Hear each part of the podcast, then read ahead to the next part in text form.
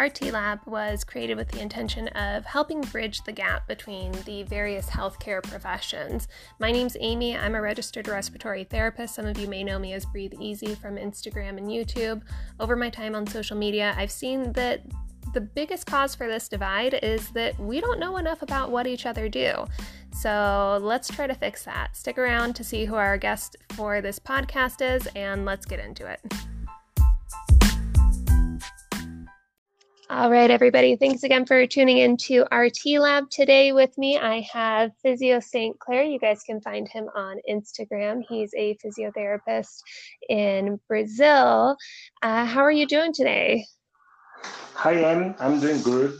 What about you? Good. Thanks a lot for the uh, invitation. Yeah, definitely. Thank you so much for coming on. I know we had some technical difficulties getting it started, but I'm so happy we could finally talk one of the reasons I wanted to have you on was I when I was going to school to be a respiratory therapist, I was looking for um, you know supplemental material on mechanical ventilation and I ran across your Instagram page. Um, that was doing a lot of education specifically for mechanical ventilation. And I remember it was in Portuguese, of course, because you're in Brazil. But I remember thinking, I was looking and going, wow, whoa, he, he's not a respiratory therapist, though. What, what does this guy do? Um, can you take a second to kind of tell us what you do professionally and what you're doing with your social media to give our idea? Yeah, yeah, yeah. In Brazil, I'm a physical therapist. I work in this area of the healthcare for the last 16 years. I graduated in 2004. And in Brazil, when we don't have the respiratory therapists. So when it comes to the ICU and to the hospital in general, the profession that usually takes care of the respiratory part of the patients is the physical therapist. So when you graduate from PT school, you you can get specialized in some areas. And I decided I wanted to work inside a hospital, so I decided to get specialized in respiratory physical therapy. And then I started working in the ICU. That's where I work until now. And we we have a couple of responsibilities in the ICU we, we need to deal with mechanical ventilation, like managing the patient and all the, the setting of the ventilators. And we also need to work with patient rehabilitation inside the ICU, the acute care rehabilitation. So in my Instagram, I have the Instagram page about almost two years now. And I decided to, to have this page to to talk to the other physical therapists that work with respiratory care and to, to teach and discuss more about mechanical ventilation. So I, I am also in this time that I work as a physical therapist in the ICU. I teach about mechanical ventilation for the last 10 years. So I decided to bring that to the to the Instagram and and that has been working really well. And we we got a lot of extra work right now because of COVID-19. And then we start talking, and you have also your experience with COVID-19, and, and that was interesting because I also had that that doubts about what's the difference between the physical therapist that works with respiratory care and the respiratory therapist. Right, and I think it's I think it's very interesting because I've worked with physical therapists here in the United States, and there are a lot of things that are very closely intertwined uh, between respiratory care and physical therapy. And I, I always, you know, when I would work with physical therapists, be like, wow, man, we make a great team when we work together. Yeah. So when I heard that it was a combined profession in Brazil, it wasn't super surprising because it, it just it makes sense.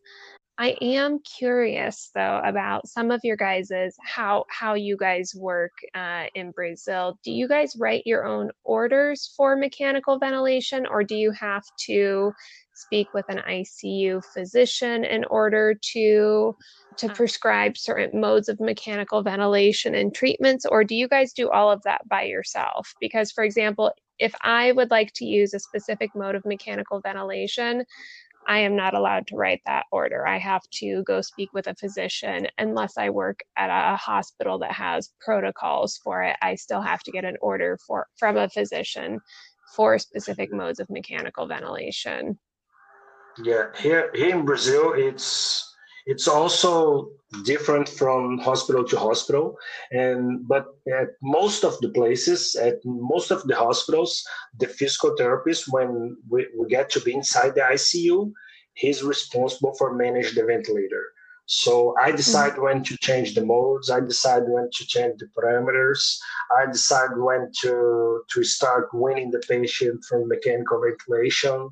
And as a team with the physician and with nurses, we talk about the patient and his ability, for example, to to get weaned from mechanical ventilation, get extubated, and but the physical therapist is the responsible for doing the tests, for managing the the parameters and looking at the arterial blood gas and decide what you have to do with the patient.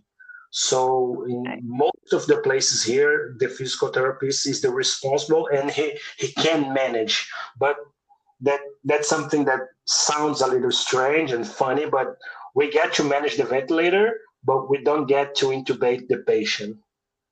Mm, do you guys do the extubations?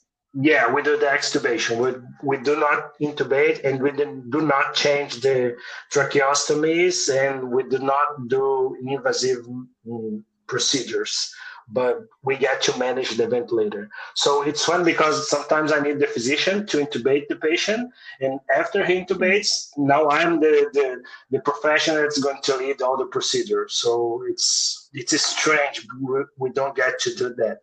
That that is quite interesting because although respiratory therapists do not intubate everywhere, that is one of the things that we're trained to do and that we can do and is covered under our scope of practice. But um, whereas once the patient is intubated, although we do make a lot of suggestions and we do have physicians that will tell us, hey, you make these changes and I will put in the order, um, we are not covered to prescribe modes of mechanical ventilation. We generally can only make suggestions and hope that we are working with a physician that takes our suggestions yes, into consideration or follows what we suggest because more often than not for us our physicians learn so many things that their courses in mechanical ventilation are very short. So you have to hope that you have a physician that took a, upon themselves to study alone outside of their regular studies to really understand mechanical ventilation. Um, yeah. Because respiratory therapists are still the ones that spent the most time covering those topics. So I find it funny that we cannot cover it, but we can intubate. it's kind of backwards. yeah, here we have the same thing here, just not for the intubation. We do not get to train to practice to study about intubation. So mm-hmm. I, I have to, to decide sometimes the time to that the patient is going to get intubated. So I need to study about that. But the procedure, we do not practice it.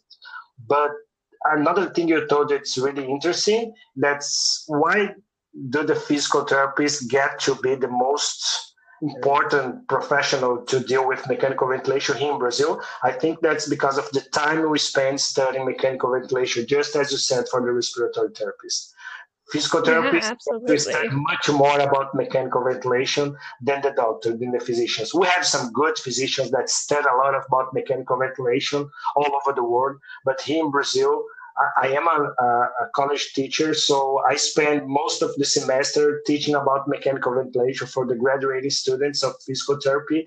And I know that the physicians they get one day or two days about mechanical ventilation. And then when you get to the to the intensive care unit, you, you can't do that with so little time on studying mechanical ventilation. It's a very complex topic, so it's certainly something that needs more than just a few days or even a, a month of studying. You know, you and I spent years studying it. Something that I wanted, I did want to ask you about, especially now with mechanical ventilation. Um, during the whole pandemic, we have seen so many changes in uh, the way we approach mechanical ventilation for specific patient types. At least for us, there were things that we used to be able to um, do that did not work quite the same, or even certain procedures that we're doing much more often now. Like I find during the pandemic, we are uh, proning a lot of our patients much more frequently yeah. than we did before. Um, just because of the severity of the issues with oxygenation that these patients face. What are some of the changes you've encountered in Brazil? Because you're in one of the one of the areas that was hit a little bit harder in Brazil, aren't you? I know that you're not in like Sao Paulo or an epicenter, but I know that you guys got affected quite severely as well. Yeah, yeah, uh, we got. I'm in a city called Natal, and not at the beginning, but afterwards we had uh, like the bad little a lot of bad numbers about death and people with COVID nineteen. So our hospitals they just got really, really crowded. We, we needed to open more and more beds, ICU beds.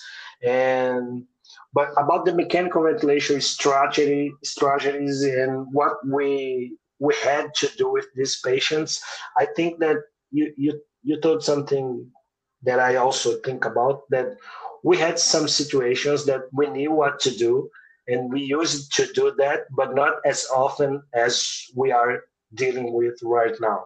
So prone position, and we need high levels of, of PEEP, and we need to, to protect the lungs. So we started using less tidal volume. So we had a lot of things that we already knew that we have to do with the patients but we didn't do that as often as we are doing right now. And I think that's something that was challenging for the physical therapists and for the ICU professionals, but that also mm-hmm. was something that we got to learn more and to practice more. And I think that we're gonna get that and stay with that after the pandemic.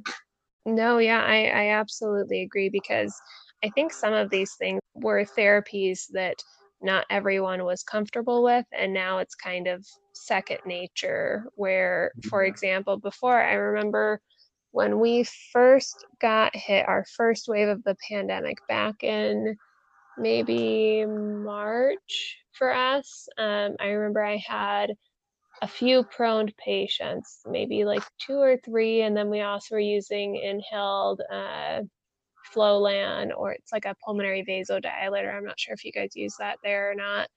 Yeah, um, sometimes. And I remember feeling a little bit a little bit stressed out because oh my gosh i had you know two prone patients and a couple people on inhaled pulmonary vasodilators and then i had other random patients on high flow nasal cannula and bipap and now i'll have you know four or five prone patients and everyone's on inhaled pulmonary vasodilators and multiple yeah. other patients. And i'm like oh this is fine. It, it's fine. I've That's done okay. this before. It's not a big deal. That became the yeah it's, it's okay. We're used to it now.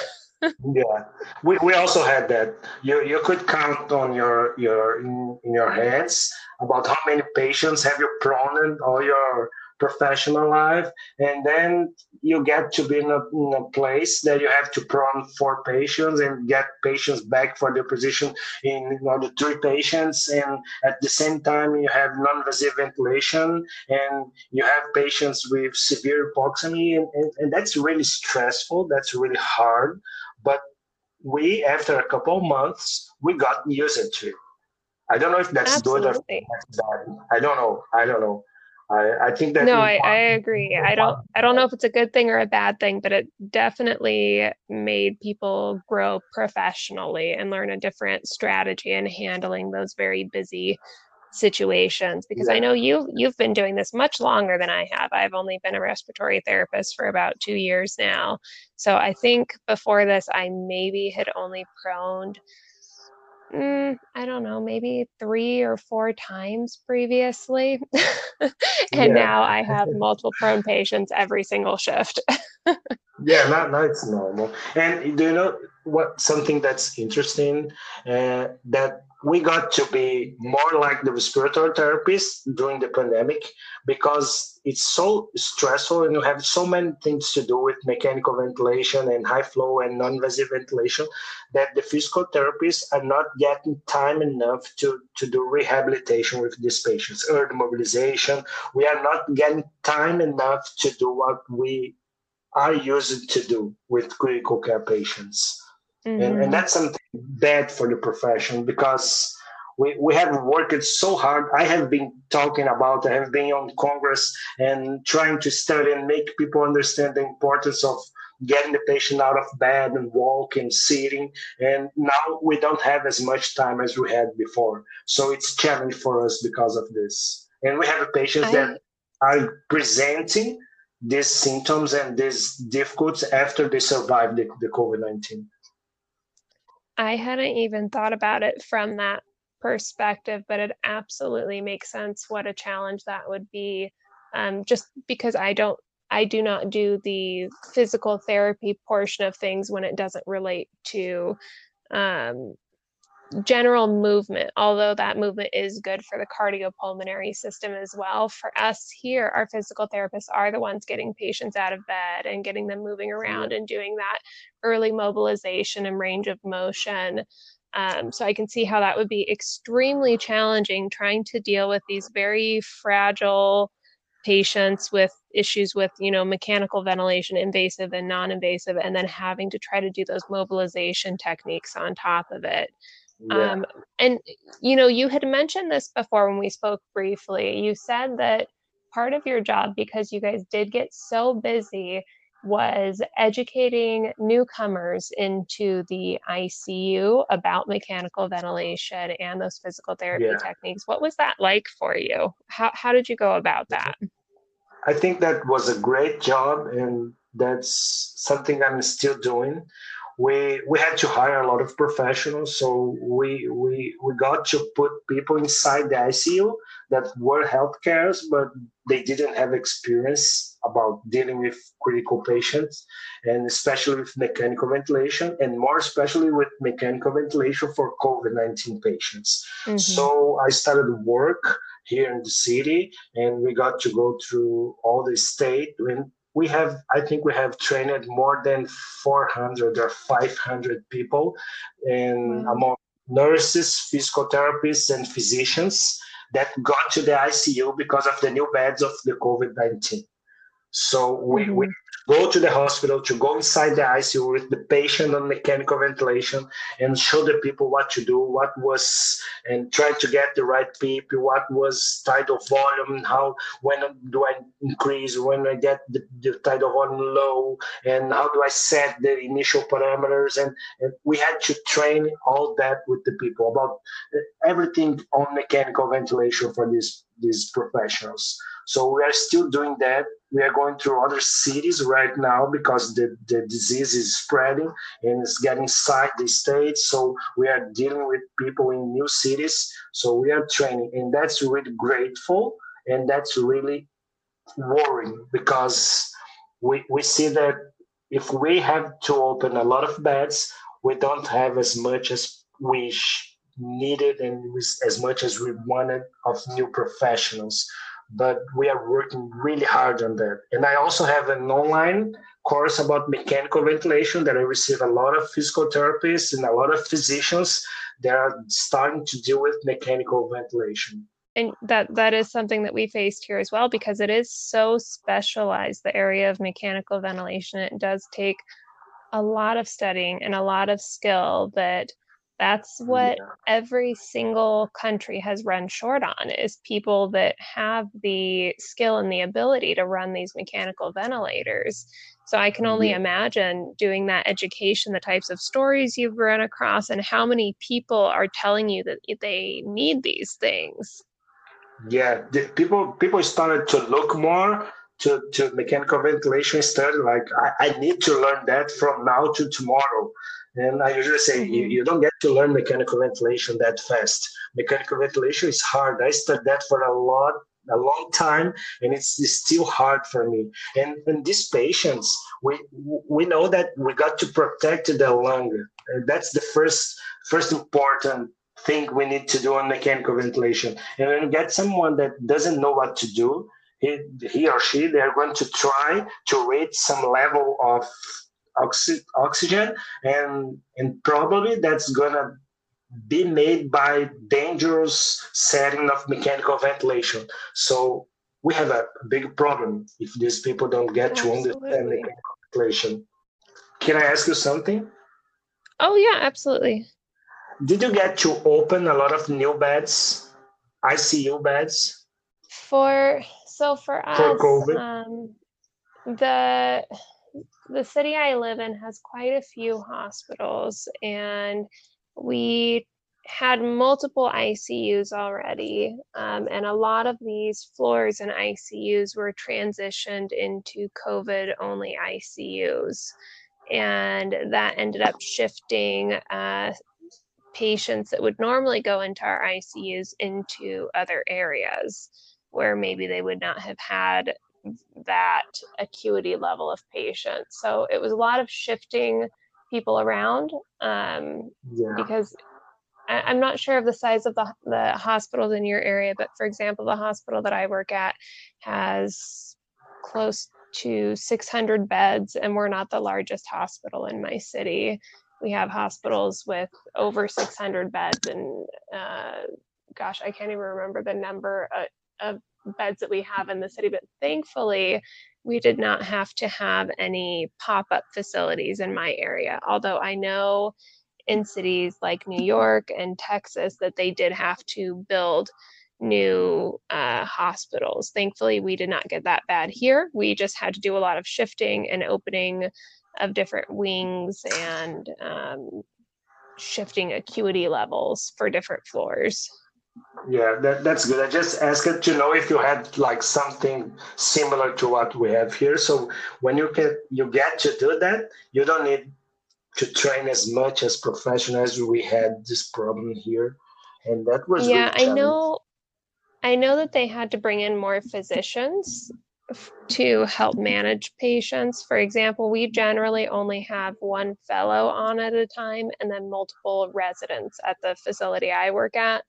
But for for a while, we had two fellows. We were bringing in physicians that did not normally work in the ICU, which was yeah. a challenge when it came to needing to make adjustments to mechanical ventilators because it can be quite frustrating when you know what the patient needs, but you're trying to educate a physician at the same time about what the patient needs, but they don't understand or they have another idea of how mechanical ventilation should work because they're not um, used to working with it. So maybe they're not familiar with ARDSNet protocol or lung protective strategies. So I think that was our biggest challenge was trying to educate people that were not used to working with those acuity levels and working with those um, those strategies.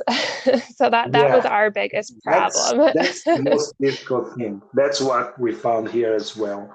And we, we, we were talking to the people in the ICU, to the physicians and to the physical therapists, and they said, well, when I get a tidal volume of 10 cc per kilo, we get mm. good oxygen levels. And then oh to get to get the people to change their mind about it to protect the lung. And well you have not good oxygen levels but probably in a couple days your patient's not going to be as well as he's right now. Exactly. That sounds like a very um, common conversation i had about levels of peep and different i to e ratios that people were attempting to use. Um, I, am not sure if this is a strategy that you guys use frequently, but I was running into people wanting to use inverse I:E ratios, like a three to one ratio yeah. in yeah. incorrect modes of ventilation as well.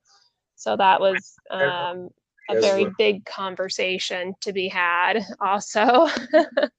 we had we had situations like one time one person got to use a different mode of mechanical ventilation. The patient got well and they decided to use that for all the patients. And we had a hard time changing that and making people to understand that each patient is going to be behave the disease is going to behave in a different way but we, we have a strategy to to protect the patient and to to get time with the disease. I think that the disease needs more time to, to get better and get better oxygen levels, and, and that's that's what's stressful in the ICU. To get people to understand that's not as fast as they want, it's not as easy as they want. The disease is absolutely, really, and we need a lot of time with the disease. That's a great point because one mechanical ventilation is not a one mode fits all scenario. Mm. Like you said, just because one mode works very well for one patient and the point in the disease progress in the in the point of the disease that they are at does not mean that mode of ventilation, mechanical ventilation will work the same way for a different patient with different comorbidities in a different uh, point of the disease also okay. so i think that's the i think that is all, that is a big struggle i think throughout most icus um, people will get comfortable with one mode of mechanical ventilation but that mode of mechanical ventilation does not work for every patient in every situation yeah yeah that's correctly mm-hmm. um, so I know that you're working on a lot of things right now. You're always very busy. You're always posting lots of educational content on your Instagram. I see you putting stuff out um, for the courses that you do, your seminars and whatnot. And I know that you had mentioned you started a YouTube as well. Can you kind of tell us what you're working? Just tell us a little bit about all of the things you're working on with Instagram, YouTube, your your seminars. What all do you have going on right now? Yeah i i have the instagram when i get little pieces of education and trying to to make people to start good discussions. So i usually I, I like to ask questions and then make little videos about the questions talking about the answers what's what should be better and what what it's not so good for patients in general and try to make people to think a little bit more um, in a proper way about mechanical ventilation just just like you said that mechanical ventilation just doesn't fit all the patients at the same level. So I, I use the instagram for them i also have an online course about mechanical ventilation. Before pandemic i had presential courses. So i used to talk about mechanical ventilation and also about acute care rehabilitation, early mobilization with these patients. And then when it started, I have the online course. I, I have, I'm starting now the the course number five, I think, if I'm not wrong. So it has been a great experience to to get people from all over the country. We don't have just Brazilian and uh, students and Brazilian professionals. We have people from other countries. And then recently, I started to use the YouTube channel to to to share things with people, especially to talk to other people. So I had two webinars, one with physical therapists in respiratory care in Brazil and we talk about the pandemic and how how was and how it has been faced these patients. And then I had a second one with physical therapists around the world. So we had people from Australia, people from Portugal, people from the United States. We had people in the United States from California, and we had a physical therapist from the Johns Hopkins. And, and that's really interesting for me and for all the professionals that watch the webinars because it brings brings us to a reality where you get to know what people are doing all over the places. So we, we can we can understand that we are not so different from other professionals and from other from other people. So that's that's how i use the, the social media to, to to talk to people and to bring good ideas and reflections and I think that we also use it to, to teach people. But I think that the discussion it's it's really great about it, and that's something that you you also do on your social media. I know you you get people to talk a lot about it, a lot of matters, a lot of subjects. Yeah, and I think that that's something that's amazing about social media in general is being able to connect with people around the world and share that knowledge. That is that has been one of the most interesting things for me to watch throughout this pandemic and even personally taking different ideas and strategies from others who went through issues that they were having with COVID 19 before it even hit my city. We were able to take some of those ideas and some of those strategies and bring them back to our facility to do the best of what we could and what we knew for patients that were being affected by it.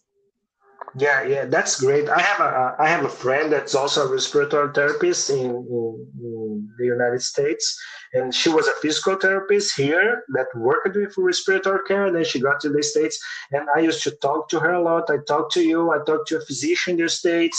I talk to a lot of people because I think that w- we change when we share the experience. You get more prepared to deal with the, these patients, and that's for sure when when you get to talk to people you understand you understand what people are doing all over the world. You get like you get more confident about what you had to do on your shift.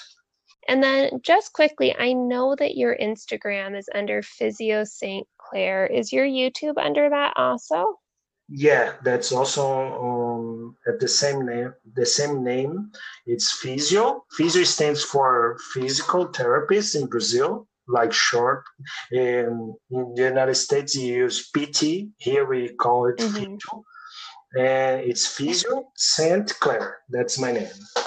So perfect. also stands for that physio saint clair Awesome. Well, thank you so much again for coming on. It's been great talking to you and getting to kind of understand a little bit more about what you guys have been doing there and some of your responsibilities because, you know, as we were talking about before, even though we work in similar areas, we have very different responsibilities. But I would love to see yeah. more physical therapists here in the United States working together closely with respiratory therapists because when you combine those two areas, they tie in so perfectly that it's it's just a better outcome for our patients in general. So I, I it's really interesting to see how you guys have done that in Brazil. Thank, thanks a lot, Amy. It's really good to talk to you. And we have done a lot of conversations on social media, and you have a great job talking to other professionals. So when when you told me that we would have a chance to talk on your your podcast, it's it's something that brings up all the professionals and make we get better care for the patient. So I would like to, to thank you a lot for the opportunity to talk and to bring a little of our work here in Brazil as a physical therapist to, to your channel so people can get to know as well.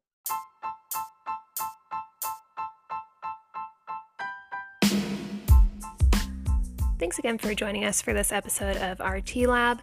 Make sure you're following us on Instagram at rtlab.podcast to stay up to date with the most recent episodes we'll be coming out with, as well as following us on whatever listening platform you're using to keep being part of this conversation. Thanks again, and I'll see you guys next time.